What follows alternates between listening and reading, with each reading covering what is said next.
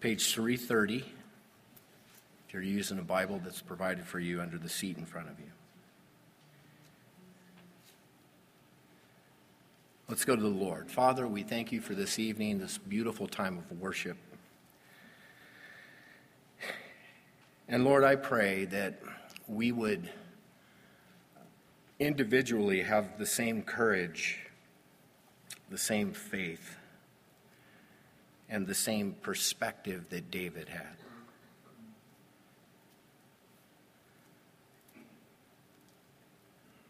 Father, that we would be aware of how powerful you are and that you're always with us and that we walk in complete victory as your children.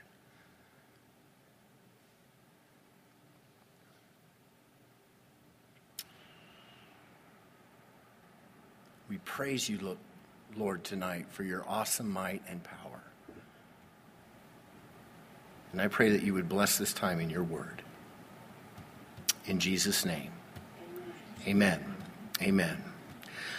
Let's begin this awesome story in verse 1. It says, Now the Philistines gathered their armies together to battle, and were gathered at Socoh, which belongs to Judah. They encamped between Socoh and Azekah in Ephes Dammim.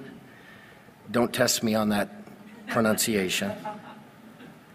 And Saul and the men of Israel were gathered together, and they encamped in the valley of Elah and drew up in battle array against the Philistines. The Philistines stood on a mountain on one side, and Israel stood on a mountain on the other side, with the valley between them.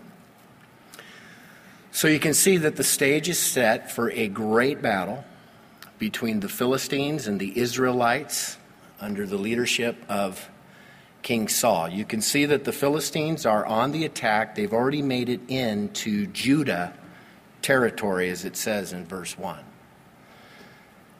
The battle is going to take place at the Valley of Elah. On one mountain over here, you have the Philistines. On this mountain over here, you have the Israelites. And they are about to charge down that mountain and fight a long, drawn out, bloody war. That's the situation we have here. Now, I want to remind you that the nation of Israel, remember as we studied a couple weeks ago, wanted to be like the other nations, so they wanted a king like the other nations. And one of the main reasons they wanted a king was so that their king would lead them in battle. Their king would go before them and fight victoriously. So you remember that story, and they chose Saul, right? Saul was the biggest stud in the nation.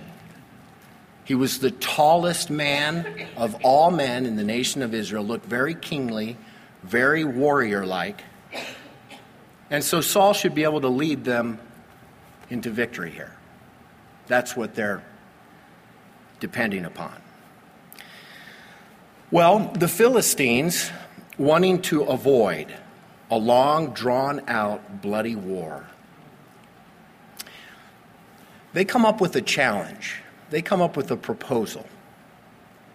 Something that they can do instead of an all out fight between the armies. Look at verse 4.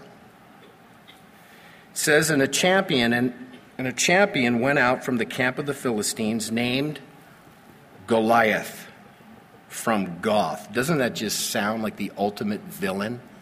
Goliath from Gath, whose height was six cubits and a span. He had a bronze helmet on his head, and he was armed with a coat of mail, and the weight of the coat was 5,000 shekels of bronze. He had bronze armor on his legs and a bronze javelin between his shoulders. Now the staff of his spear was like a weaver's beam, and his iron spearhead weighed 600 shekels, and a shield bearer went before him. Then he stood and cried out to the armies of Israel and said to them, Why have you come out to line up for battle? Am I not a Philistine, and you the servants of Saul? Choose a man for yourselves and let him come down to me.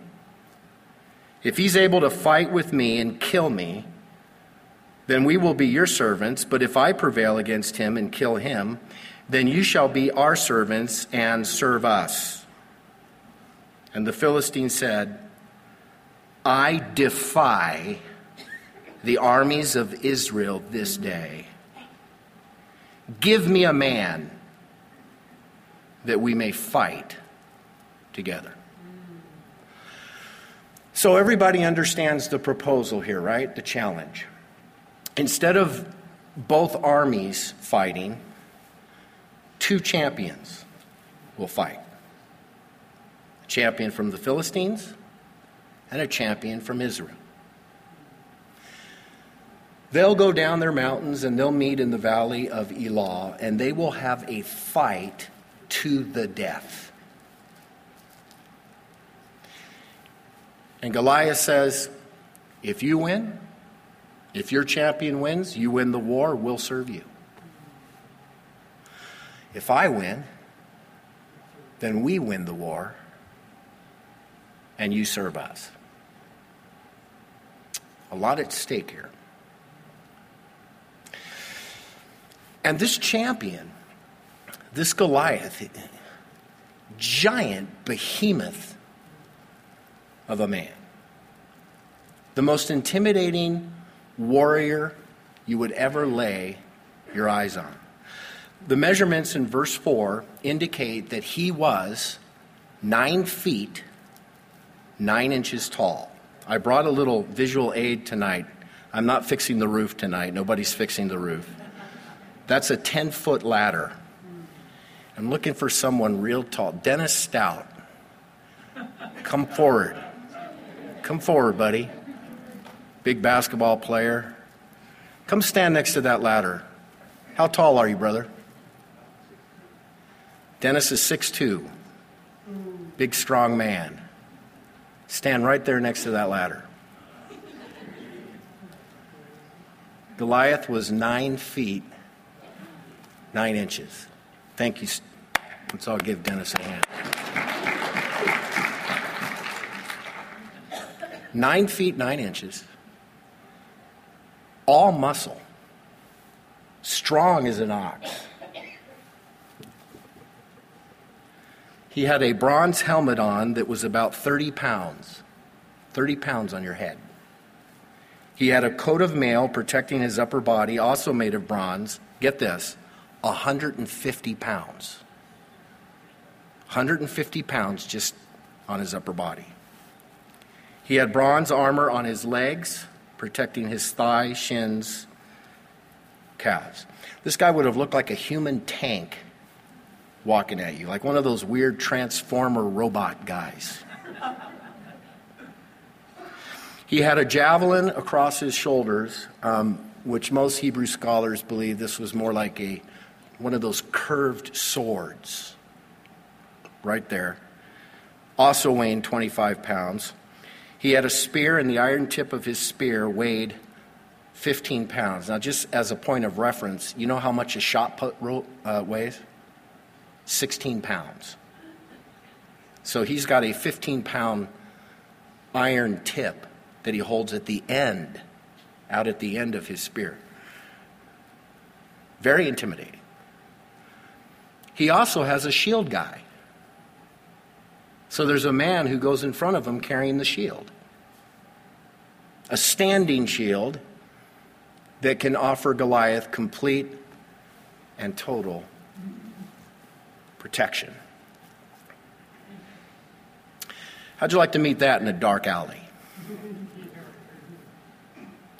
You know, some people, uh, they wonder, oh, com- come on, how can this be? Really? A guy this big?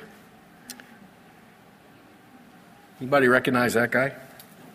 That's Andre the Giant, a pro wrestler. His height was seven foot five inches. The man weighed 525 pounds. He had a chest size of 71 inches, biceps 21 inches, His thighs were 36 inches. It's funny, when I was a kid in Albuquerque, my best friend's dad was a high up in the management of Coors, of all companies, Coors. Terrible connection for me as a teenager, by the way, going. And he had access to tickets, and one day the, the Wrestling Federation came to Albuquerque, and, and we got front row tickets right there by the alley. This man walked right by me. I have never seen something so big in my life. The biggest man I've ever seen. Two feet shorter than Goliath.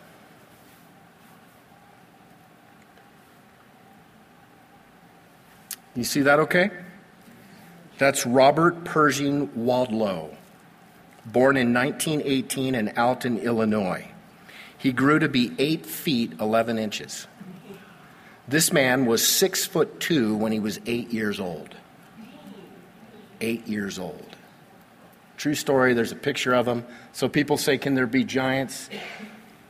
There absolutely can be giants. And back in those days, if you remember the story, there was the Anakim, which were a weird uh, tribe of men that were giants like Goliath.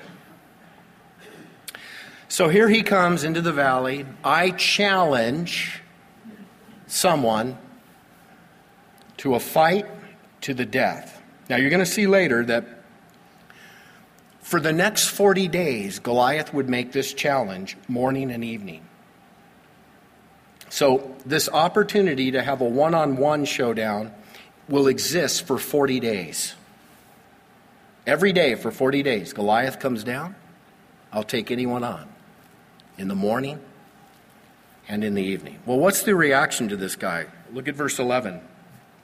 When Saul and all Israel heard these words of the Philistine, they were dismayed and greatly afraid. That Hebrew word dismayed means utterly shattered. Spirits completely shattered. Utterly afraid. Now, who should have been the guy to step up to the plate? Saul, who was the tallest in his nation. He should have been the champion.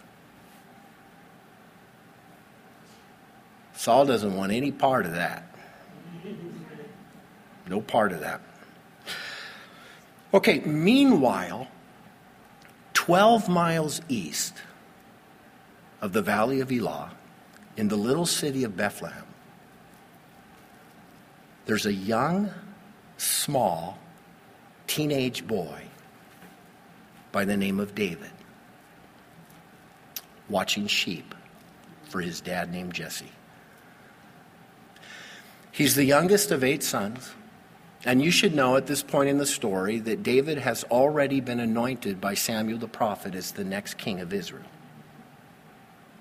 You should also know that at this point in the story, the Spirit of God has been poured out upon David.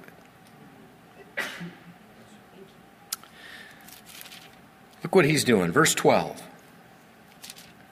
Now, David was the son of that Ephrathite of Bethlehem, Judah, whose name was Jesse, and who had eight sons. And the man was old, advanced in years in the days of Saul. The three oldest sons of Jesse, here's where the plot thickens, had gone to follow Saul to the battle. The names of the three sons who went to the battle were Eliab, the firstborn, next to him, Abinadab, and the third, Shammah. David was the youngest, and the three oldest followed Saul. David occasionally went and returned from Saul to feed his father's sheep at Bethlehem. So here's a kid. He's a kid, he's a teenager. He's way out in the middle of nowhere. He's watching sheep. His three older brothers are part of Saul's army. So they are on the front lines with Saul. They're right there at the valley of Elah. Those three guys are listening to the taunts of Goliath day after day after day. And occasionally, Jesse would send David on an errand to the front lines to bring care packages to his older brothers and then to get news about how things are going, and he'd come back and bring that. So David's an errand boy. And Jesse is about to send him on an errand like that at a very critical moment. Look what we read in verse 16. It says, And the Philistine drew near and presented himself 40 days, morning and evening. Now remember, I already told you that. You have an open window, a 40 day opportunity. I believe we've reached day 40. This is the 40th day of the open window. This is the final time that Goliath will come out and offer a challenge. If nobody accepts the challenge that morning, there's going to be an all out war. And it's on that morning that Jesse sends David with an errand. Look what it says in verse 17. Then Jesse said to his son David, Take now for your brothers an ephah of this dried grain and these ten loaves, and run to your brothers at the camp, and carry these ten cheeses to the captain of their thousand. Got to please the captain. And see how your brothers fare, and bring back news of them. Now Saul and they and all the men of Israel were in the valley of Elah, fighting with the Philistines, or getting ready to fight. So David rose early in the morning, left the sheep with a keeper, took the things, and went as Jesse had commanded him. And he came to the camp as the army was going out to fight and shouting for the battle. For Israel and the Philistines had drawn up in battle array, army against army. And David left his supplies in the hand of the supply keeper, ran to the army, and came and greeted his brothers. Now, I love it. David is so obedient. I love that detail that before he left, he made sure the sheep were taken care of. Did you see that? He makes sure the sheep are taken care of, grabs the sack lunch very early in the morning, runs to the front lines, hands over the supplies to the supply keeper, and then goes to his brothers on the front line. When he gets to the front line, there's a whole lot of activity happening. They're getting in battle array. They're getting ready. That's why I believe this is it. This is almost the last day. The 40 day challenge is almost. And David makes it to the front lines right at that critical moment. And let me point this out to you as well. Look how completely trivial, normal, unremarkable, simple this task was that David did. He's an errand boy. Just taking a lunch to his brothers. He has no idea that on that day, he's going to do one of the greatest things in the history of Israel. He has no idea that that's going to be one of the most fantastic days, not only in his life, but in the life of the nation the stuff of legends is going to happen on that day. And I point that out to you because you see that a lot in the Bible. A lot of places in the scripture, people are just doing normal stuff. Just very simple, ordinary, everyday thing. And it's in that moment that God turns those into these very big, amazing things. Do your best, my brother and sister in Christ. Do your best in the ordinary situations of life. Because you never know when God can use an ordinary situation as the beginning of something very wonderful in your life. David had no idea what's about to happen. Well, there he is. He's at the front line. And here comes Goliath. Verse 23. Then, as he, David, talked with the folks there, there was the champion, the Philistine of Gath, Goliath by name, coming up from the armies of the Philistines, and he spoke according to the same words, so David heard them. This is the final challenge. Goliath has come down, his booming voice, his final challenge. The reaction is the same as it's been for all 40 days. Everybody runs and hides. Nobody steps up. There's only one thing different there's a man of God present now. There's a young man with a big faith and a big God present. It says there at the end of verse 23 David heard them. This is the first time David hears those words. This is the first time David sees Goliath. And you know what? David is disgusted with this guy. Look what it says in verse 24. And all the men of Israel, when they saw the man, fled from him and were dreadfully afraid. So the men of Israel said, Have you seen this man who's come up? Surely he's come up to defy Israel. And it shall be that the man who kills him, the king will enrich with great riches, will give him his daughter, and give his father's house exemption from taxes in Israel. Then David spoke to the men who stood by him, saying, What shall be done for the man who kills this Philistine and takes the reproach from Israel?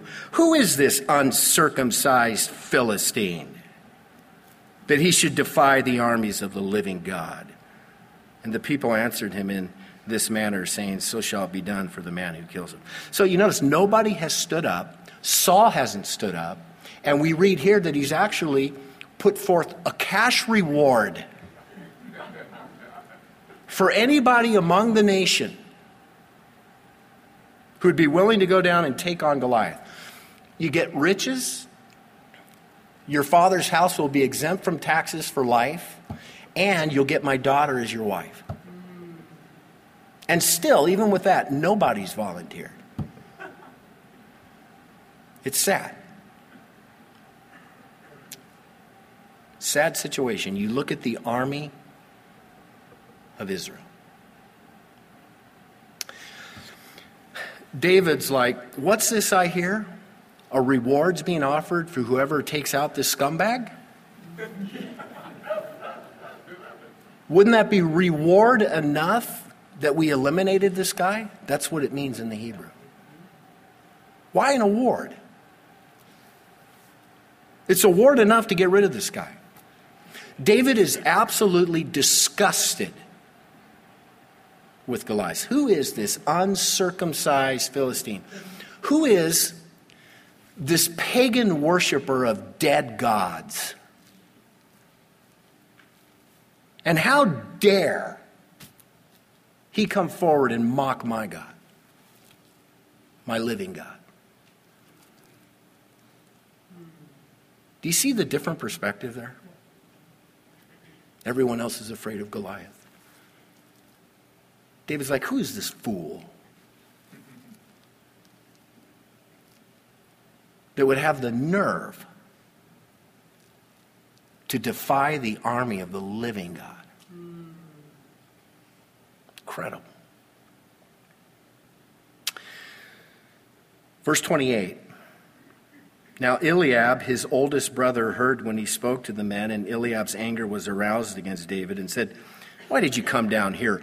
With whom did you leave those few sheep in the wilderness?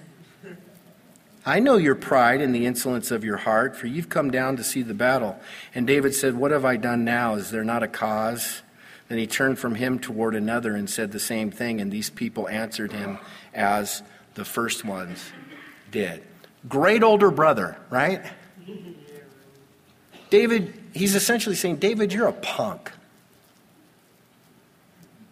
What are you doing here? Don't you have some sheep to take care of? You're too young and too small to even be in the military. You came to pack our lunch. Isn't that terrible when you get discouraging words from your family? You ever had that happen? Where you, you want to be a champion for the Lord, you want to serve Christ, you want to go for it, and, and people real close to you, maybe even immediate family, say, hey, whoa, whoa, whoa down. Don't, don't get too out of control. Or they even discourage you. If that's ever happened to you, you're in good company. Look what they did to David. Moses was criticized by his brother and his sister. Look how Joseph's brothers treated Joseph. Remember also that Jesus was discouraged by his family. His mother, Mary, his half brothers, at one point during his public ministry, literally thought Jesus was out of his mind.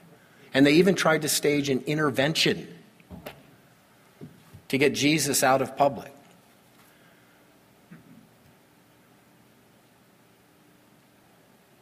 Listen, if that happens to you, I know it hurts and it's very difficult, but you need to serve the Lord. You need to serve the Lord. And I, I do believe your family members will come around.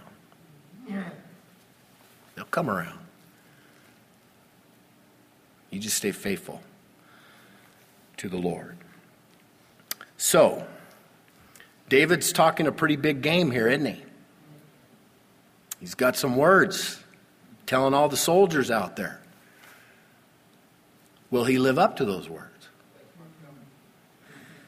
Look at verse 31.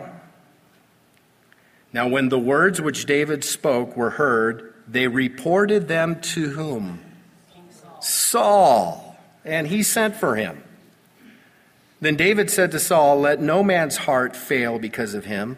Your servant will go and fight with this Philistine. I love that. Don't let any of these tough soldiers' hearts fail for fearing him. He said, I'll take him. This kid. I, your servant, I'll fight the man. Verse 33 And Saul said to David, You're not able to go up against this Philistine to fight with him. You're a youth. And he, a man of war from his youth. Saul, have you looked in the mirror, David? Have you seen the guy that's coming out into the valley of Elah? Look at you, you're a kid. You're a teenager. You're too young. You're too small to even make the military. What do you mean? I can't send you. Now, again, look at this. Not only does young teenage David have to fight Goliath, but he also has to fight all of the discouraging voices all around him. Nobody believes David has a chance. No one. I want you to notice what David says to Saul here. This is very important. And I'm going to come back to this in just a bit. Look at verse 34. David said to Saul, Your servant used to keep his father's sheep. And when a lion or a bear came and took a lamb out of the flock, I went out after it and struck it and delivered the lamb from its mouth. And when it rose against me, I caught it by its beard and struck and killed it. Your servant has killed both lion and bear, and this uncircumcised Philistine will be like one of them seeing he has defied the armies of the living God. Moreover, David said, The Lord who delivered me from the paw of the lion and from the paw of the bear, he will deliver me from the hand of this Philistine. This is so important. He says, Saul, I know I don't look like a lot, but I want you to know that I have had experience in private, in private, with monsters. I've been out in the middle of nowhere with sheep. And there have been bears that have come and tried to take one of my sheep. There have been lions that have come and tried to take one of my sheep. And you know what? I've gotten every sheep back. I've gone after every one. I've killed the bear. I've killed the lion. I love it. I've grabbed them by their beards. It says, God has delivered me from the paw of the bear and the lion. This guy, this guy out in the valley, He's just another wild animal trying to rip off one of God's sheep.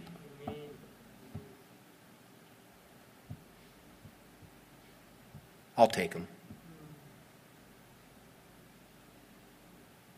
Just as God delivered me from the lion and the bear, He'll deliver me from Goliath. End of verse 37. Saul said to David, Go, and the Lord be with you. I love that. It's so easy to tell other people, Go, and the Lord will be with you. Why didn't Saul go believing that the Lord would be with him? Go, the Lord be with you. And then I think one of my favorite details of the whole story. So, verse 38 Saul clothed David with his armor and put a bronze helmet on his head. He also clothed him with a coat of mail. David fastened his sword to his armor and tried to walk, for he had not tested them. And David said to Saul, I can't walk with these, for I've not tested them. So David took them off. Then he took his staff in his hand, and he chose for himself five smooth stones from the brook and put them in a shepherd's bag in a pouch which he had. And his sling was in his hand. And he drew near to the Philistine.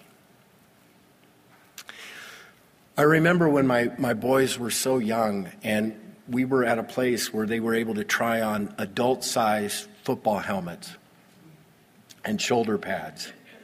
And it just looked ridiculous. Um, they could move their head and the helmet would keep facing forward. And this is how I sort of picture David. They, you know, Goliath, he's, he's dressed in bronze. David, we need to dress you in bronze. And Saul gives David his armor. And Saul's big. David's small. He, he, he, can't, he can't carry that weight. And he hasn't tested it. And there's a great lesson here. You know what the lesson is? Be you. Be you. Don't try to wear somebody else's armor. Be who God has made you. Do what God has called you to do. You know, I think a lot of times as Christians, we look at other Christians and we compare ourselves to them. Oh, that guy's so gifted. Oh, that gal is so gifted. If only I could be like that guy or that gal in ministry. And, and maybe we even begin to mimic that person. That's like trying to wear armor that doesn't belong to you. Be you. God's gifted you. God's given you a place to fight in the battle. Find out what God has called you to do and, and, and get, and get to it. David would prefer a staff, a sling, five stones, and a pouch. No armor, And here he's going up against the human tank. And he draws near him. I don't know if you can see that real well. But I, I look for some, I think that just really captures what this young boy is going to deal with.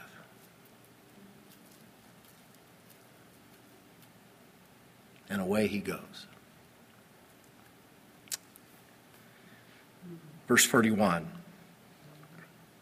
So the Philistine came and began drawing near to David, and the man who bore the shield went before him. And when the Philistine looked about and saw David, he disdained him, for he was only a youth, ruddy and good looking. So the Philistine said to David, Am I a dog that you come to me with sticks? And the Philistine cursed David by his gods. And the Philistine said to David, Come to me, and I will give your flesh to the birds of the air and the beasts of the fields. Now, I think it took some time before Goliath even knew what was coming at him. I mean, he looks out on the horizon, somebody's coming. There's no glittering, there's no sparkle in the So whoever's coming doesn't have any armor. And the kid's so young, it takes him a while. Who is this guy? David finally gets there. Goliath sees what they've sent out, and he's insulted. He is utterly insulted. This is your champion? Are you kidding me? What do I look like, a dog? You coming at me with sticks? And then right there at the end, he goes, Okay, if that's who you're going to send, come to me, little man, and I will feed your flesh to the birds of the air and the beasts of the field. I want you to notice the detail right there at the end of verse 43. It says, And the Philistine cursed David by what? By his gods. That's an important detail. I want you to understand something. This really isn't a fight between Goliath and David. This is a fight between Goliath's dead gods and David's living God. And, and please understand the only one who knew that that was going on was David. David knew this is a contest between gods. Come to me, I'll give you I'll give your flesh to the birds of the air, the beasts of the field. Look at David. I love it. Verse 45. Then David said to the Philistine, You come to me with this. No, I'm kidding. He didn't do it like that. you come to me with a sword, with a spear, and with a javelin. I come to you in the name of the Lord of hosts, the God of the armies of Israel, whom you have defied. This day the Lord will deliver you into my hand, and I will strike you and take your head from you. And this day I will give the carcasses of the camp of the Philistines to the birds of the air and the wild beasts of the earth, that all the earth may know that there is a God in Israel. Then all this assembly shall know that the Lord does not save with sword and spear, for the battle is the Lord's, and he will give you into our hands. So it was when the Philistine arose and came and drew near to meet David, that David hurried and ran toward the army to meet the Philistine. This is, this is so amazing. David's like, You come with your puny little weapons. I come to you in the name of the Lord of hosts. He says, I'm going to strike you down and I'm going to cut off your head which is interesting. He doesn't have a sword.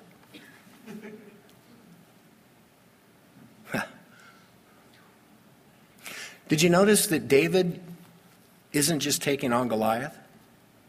He's taking on the whole Philistine army. Here's the guy's Goliath, I'll feed your carcass to the birds. David, I'll feed the carcasses of the entire Philistine camp to the birds and to the beasts of the field. This is a, this is a guy who's going to take on the entire army. And then I love that scene there at the end. I mean, there's no intimidation, there's no hesitation. He just ran. Here's a kid running directly at that thing. Hmm. Verse 49 Then David put his hand in his bag, took out a stone and he slung it and struck the Philistine in his forehead, so that the stone sank into his forehead, and he fell on his face to the earth. So David prevailed over the Philistine with a sling and a stone, and struck the Philistine and killed him. This is this guy was deadly with the sling. One one stone, one shot hit dead bullseye, the only exposed part of that human tank, right there in the forehead.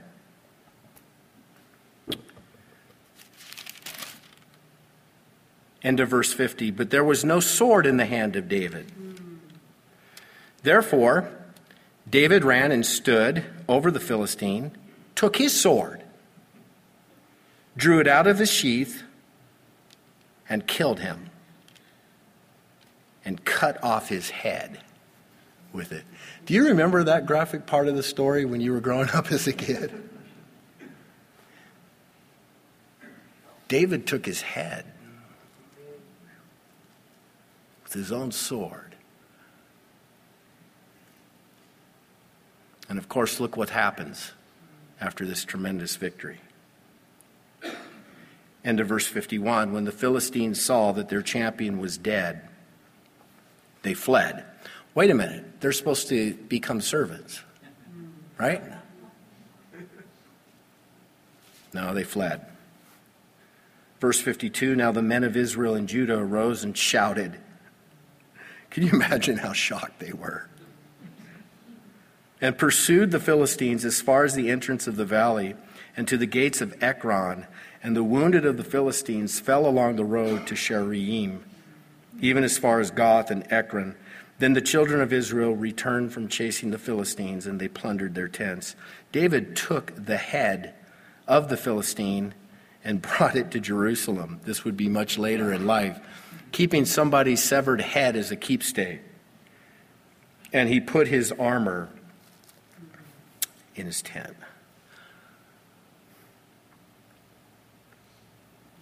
And this is what would catapult David into the limelight of Israel. From here, everybody will love David. Everybody will want David to be king. And of course, Saul, very soon here, will become extremely jealous of David and eventually try to kill David and chase him all over the wilderness for 10 years before David is able to become the next king of Israel. What a story, though, huh? What an incredible story. Let me, let me just say a few things. You know, all of us tonight, as Christians, we have enemies. We have enemies. We have big problems that we're facing.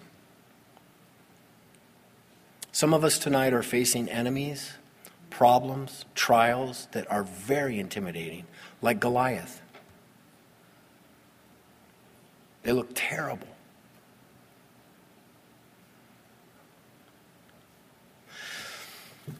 Maybe it's an illness. Maybe it's a financial situation. Maybe it's a relationship. Maybe it's, you know, maybe it's satanic attack.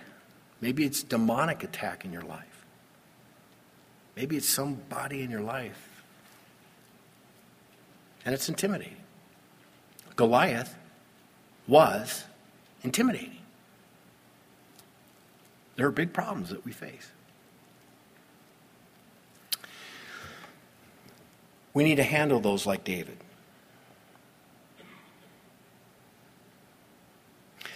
We need the same perspective on our problems as David had with that giant. See, everyone else in the story, all they could see was Goliath, right? That's all they could see Goliath. Their, their eyes are focused on Goliath. That's all they can see, and they're terrified. David's picture of Goliath included God in the picture. And when God's in your picture,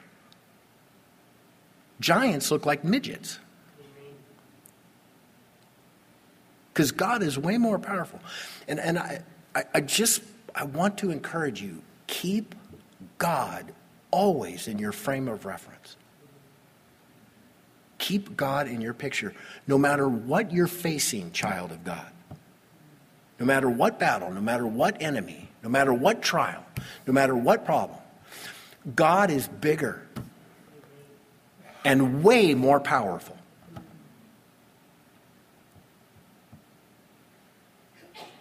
Please, if you belong to God, keep him in your picture.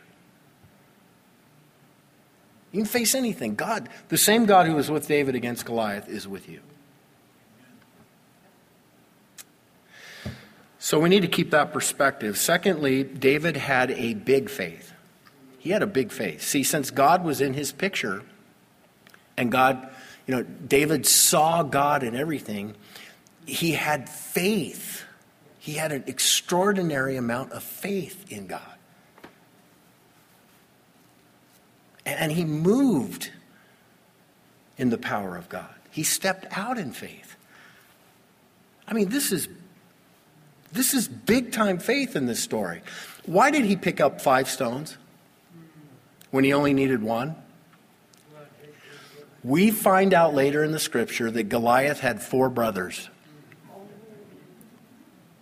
And there's no doubt that his four brothers were right there on the front lines getting ready to mix. David's like, I'm taking all five out. I'm taking them all out. There's five giants. I only need five stones.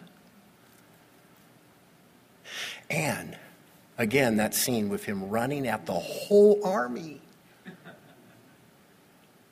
This is big faith. My brother and sister in Christ have big faith. Big faith in a big God. Think big, dream big.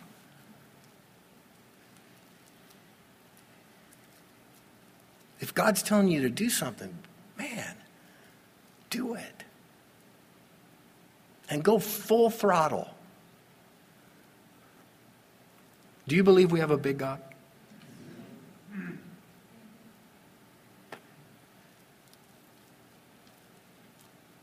Has he told you to do something lately and you're like, oh, I don't know?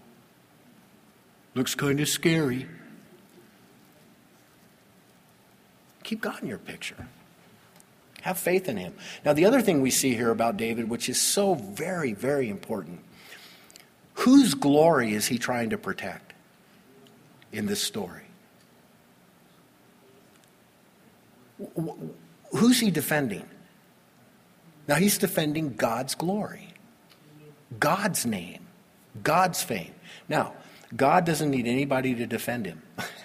he can defend himself, but his people should want to protect the glory and the fame and the power and the majesty of God. See, he's, this, this guy comes out in the valley and he's mocking the living God. David's like, I'm not putting up with that. This was not about his glory. This was not about his own personal name. David is not thinking about that. He's thinking about God. Oh, brother and sister in Christ, see that in every situation in your life. Seek to live in a way that honors the name of God, that magnifies God. If you ever find yourself in a position as a Christian where you're trying to do stuff to make this big name for yourself, change it. Do what you're doing to make a name for God so that you can point others to God, so you can say, God did this. And then, fourth, and this is the most important, and I get back to what I told you I was going to get back to David had wonderful, private, alone times with God. And I believe that was the real source of his strength.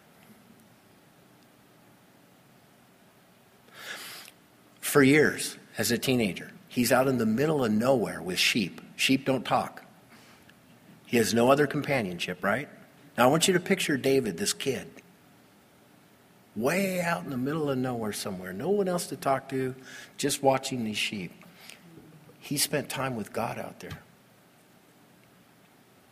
He prayed to God. You do remember that David was a worship leader who wrote many songs. Half the Psalms were written by David. Some of the most beautiful Psalms. Psalm 23 The Lord is my shepherd. I shall not want, written by David. You know, I always picture David out in the middle of nowhere with a bunch of sheep sitting at a campfire with his guitar, just making up songs, singing to nobody but the Lord, a private worshiper of God. You know what else he did out there all by himself, all alone? Slingshot practice. How much you want to bet? How many hours do you think David was out there with his sling? Let's get the bullseye. Let's get the bullseye. Hours and hours and hours of practicing in private. In private. See, you got to have private victories before you can have public victories.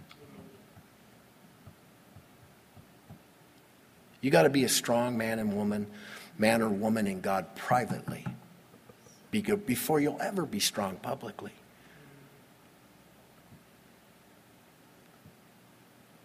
I, I really believe that that was the secret of David's power, and that was the secret of his faith. He'd spent a lot of alone time with God. He knew God, he trusted God, he was a friend of God. He's called the man after God's heart in Scripture.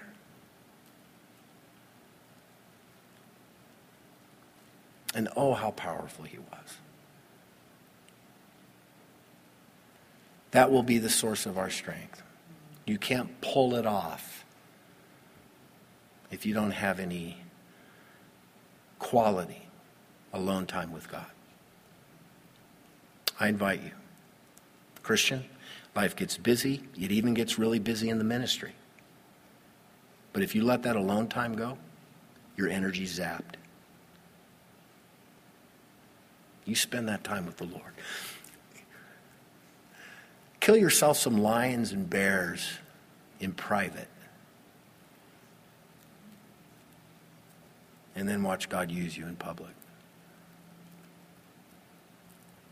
Great story, huh? Tremendous lessons. Let's take them to heart. Let's bow our heads and let's close our eyes.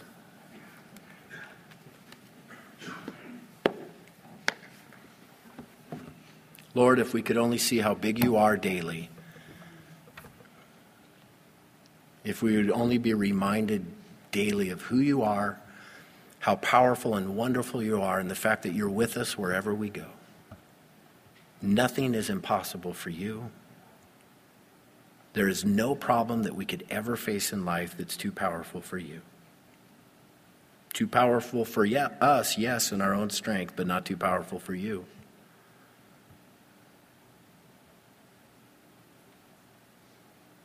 Lord, we trust you. And I want to pray for those tonight who came with a fear in their heart, whatever that might be an issue, something that's scaring you. I want you to put that fear next to God. Put God in your picture. And you be filled with confidence and faith tonight.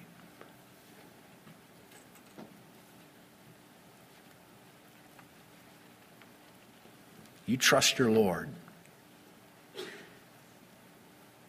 He's going to get you through.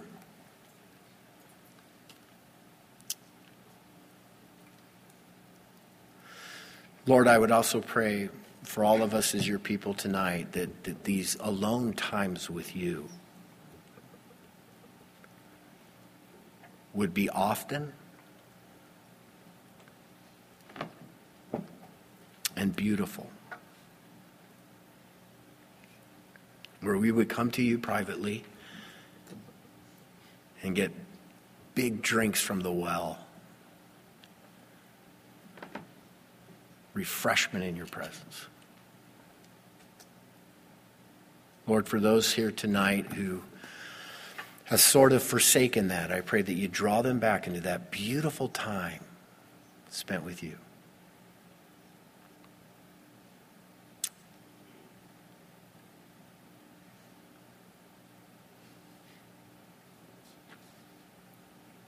And Lord, I want to pray for anyone here tonight who does not have you in the picture at all. Maybe you're here tonight and you didn't know you could have a relationship with this awesome, living God. Maybe you haven't allowed him into your life.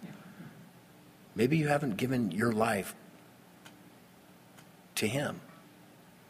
Maybe you haven't become a child of God.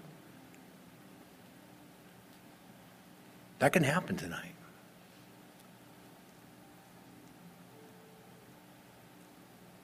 You say, Well, I'm doing just fine. I'm handling things myself. I'm strong enough. No, you're not. One day you will find out how weak you are. We need God. All of us needs God. You need God.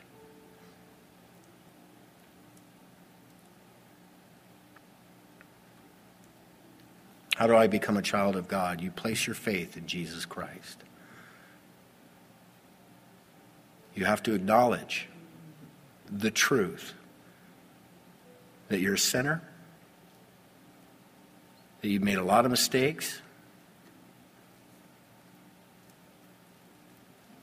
and that your sins need to be washed away. All of them. All of them need to be washed away. The blood of Christ washes away all sin. Jesus went to the cross and died for your sin, all your sin. He paid the price. You can be completely forgiven. Completely forgiven. You can have a brand new start. You can become a child in the family of God tonight. Just bow the knee, bow the heart, humble yourself. Say, Jesus, I want you. I need you. I have to have you. You ask Him to save you, and He will, and you'll become a child of God. God will be in your picture. I invite you to pray that prayer with me right now. The Holy Spirit is calling you to do that, you do that right now. Don't wait. Say, Lord, I want you in my picture. I want you in my life. I need you. Wash away all my sins. Thank you for dying on the cross for my sins.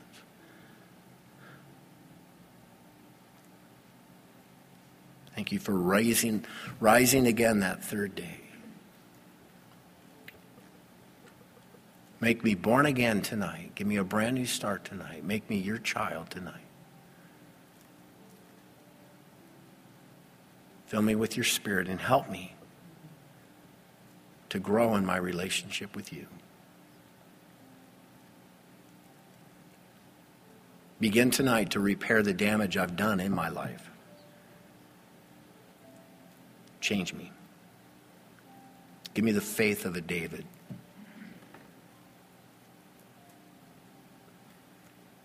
In Jesus' name, amen.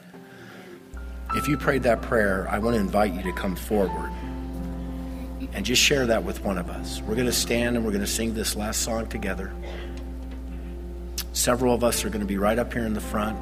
I'd like you to come and, and just say, hey, I prayed that prayer. We'd like to talk with you more. If you need prayer for any reason, we're going to be available up here for the remainder of the service and after the service. So let's stand and let's sing.